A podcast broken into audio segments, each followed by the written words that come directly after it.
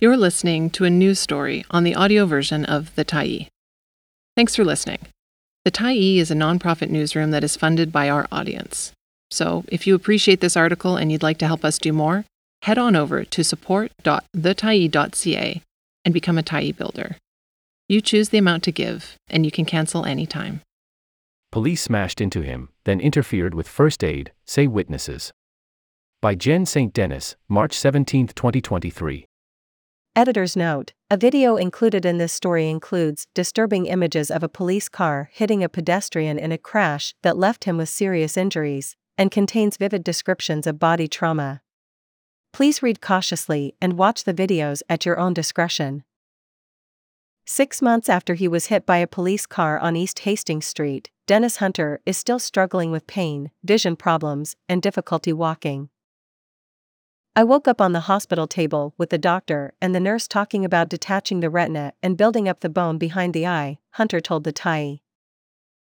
My legs aren't healing, they're all swollen 24 to 7. The eye socket behind my eye was fractured and crushed, and now I see tracers and spiders in that eye. Hunter, his family, and downtown Eastside community members say they're still waiting for answers about the horrific collision last September and the behavior of police officers after the crash. The 52 year old former ironworker was hit on a stretch of Hastings Street where the speed limit was set to 30 kilometers an hour over a decade ago.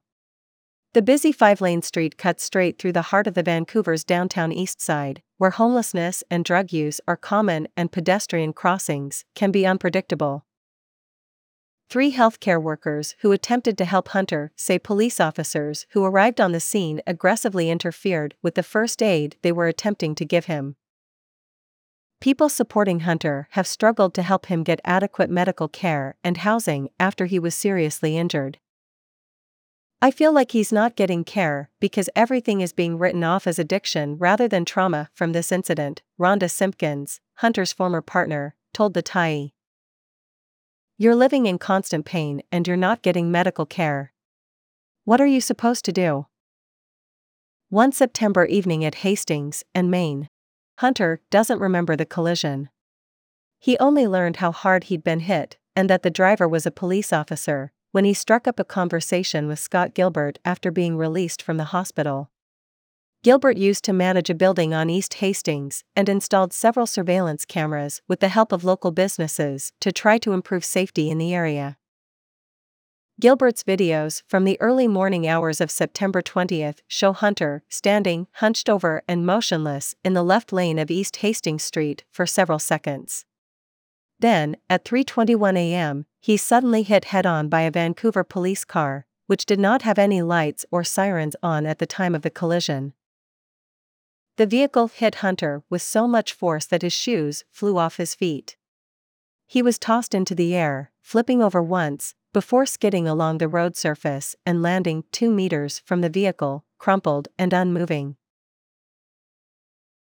Content warning This video shows a police car hitting a pedestrian who survived the collision. Viewer discretion is advised. Hunter was left with a fractured leg, road rash on the other leg that led to a serious infection, and injuries to his head and face that include fractured sinuses and the broken eye socket. While he got treatment at St. Paul's Hospital immediately after the collision, he says he was released just three days later without fully knowing how bad his injuries were. Later, he was readmitted to hospital and treated for a serious infection in one leg. Simpkins has been advocating for Hunter from her home in Saskatchewan ever since he called her about a week after the collision. Simpkins and Hunter married in 2007 and had two children together. While they're now separated, Simpkins describes them as best friends. Simpkins breaks down in tears as she recalls how, busy planning a family trip and not realizing how serious the collision had been, she gave her phone to her and Hunter's 14 year old son and 12 year old daughter to get more information about the incident. They watched that video before I did, Simpkins said. It's traumatic if you don't know the person. But if that person is the dad to your children, it's a little different. Hunter said he is now afraid of the police and uneasy about living in the downtown east side. He said he would like some compensation for his injuries and an apology from the VPD. I don't even know who hit me, he said. I would just like a face to face with them.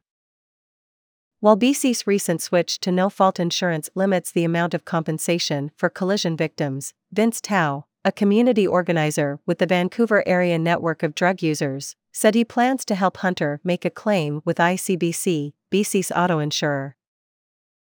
Police interfered with first aid, nurse says.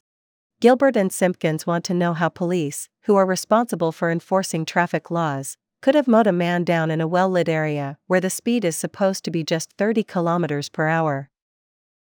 After watching the video, Gilbert, Simpkins, and Hunter all believe the car was traveling at a much higher speed. But Simpkins also has questions about how police treated three healthcare workers who rushed to Hunter's side as he lay on the pavement. A registered nurse and two other healthcare workers sent statements to the Vancouver area network of drug users, which Vandu has shared with the Tyee. The Tyee has verified the identity of the workers, but is keeping them anonymous because of potential employment repercussions.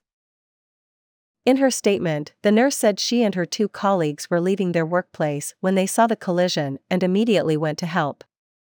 They identified themselves to the two officers who had been in the vehicle that hit Hunter, and the nurse began to assess him. She wrote that he was unresponsive, bleeding profusely, and breathing irregularly. The nurse wrote that additional police cars then arrived on the scene, nearly hitting bystanders. Six more officers proceeded to interfere with first aid efforts by myself and other first responders by yelling at them, pushing one of her coworkers to the pavement and holding weapons. At one point, I actually turned and also yelled at officers to stop, only to witness them push my coworker to the pavement, which broke part of our crash kit in the process, the nurse wrote, noting that paramedics and firefighters had not yet arrived.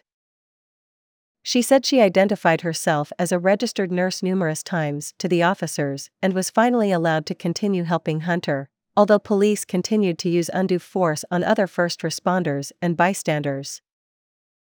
As the man was being transferred to the ambulance, the nurse wrote, she attempted to place his shoes and hat in the ambulance with him and was chastised by police who told her she was interfering with evidence. In a press conference on September 23, Vancouver Police Department Media Liaison Officer Sergeant Steve Addison told news media that as our officers were securing the scene, because it was a collision scene, there were a number of people who did encroach upon the officers, and this is a very common thing that happens on the downtown east side. In an email response to the Tyee for this story, Addison wrote that any time someone is struck by a vehicle, the location of personal items, such as footwear, becomes key evidence that often shows where they were standing when they were struck. Anyone entering a collision scene to move or remove items is interfering with an investigation. In a follow up interview, the nurse called Addison's response ridiculous. They were obstructing my duties as a nurse, she said. Even if that's right, it's the way they went about it that I objected to. During the September 23 press conference, Addison also said that police officers can use their laptop while doing patrols and are exempt from BC's distracted driving prohibitions on using devices while driving. Because the collision is being investigated by the Independent Investigations Office, Addison declined to comment on Hunter's request for an apology or the healthcare worker's account of being harassed while trying to provide first aid. The police officer who was driving the car at the time of the collision remains on active duty, Addison said. The IIO investigates all police interactions that lead to death or serious harm. The agency declined to provide any information to the Tyee about how long the investigation will take. Gilbert said he is not anti police, he works with police all the time when they want video of that stretch of Hastings Street. But he said he wants to see some accountability from the VPD, who should be well aware that people in the neighborhood are often walking in the roadway. He questioned how the public would react if the same thing had happened in a school zone, where the speed limit is also 30 kilometers per hour. People are in that intersection all the time, he said. A police officer who knows about this area should have been more cautious. Thanks for stopping by the Tyee today. Anytime you're in the mood to listen to important stories written well, we'll be here. And if you'd like to keep independent media going strong, head over to thetyee.ca and click on the Support Us button to pitch in. Finally, big, big thank you to all of our Tyee builders who made this story possible.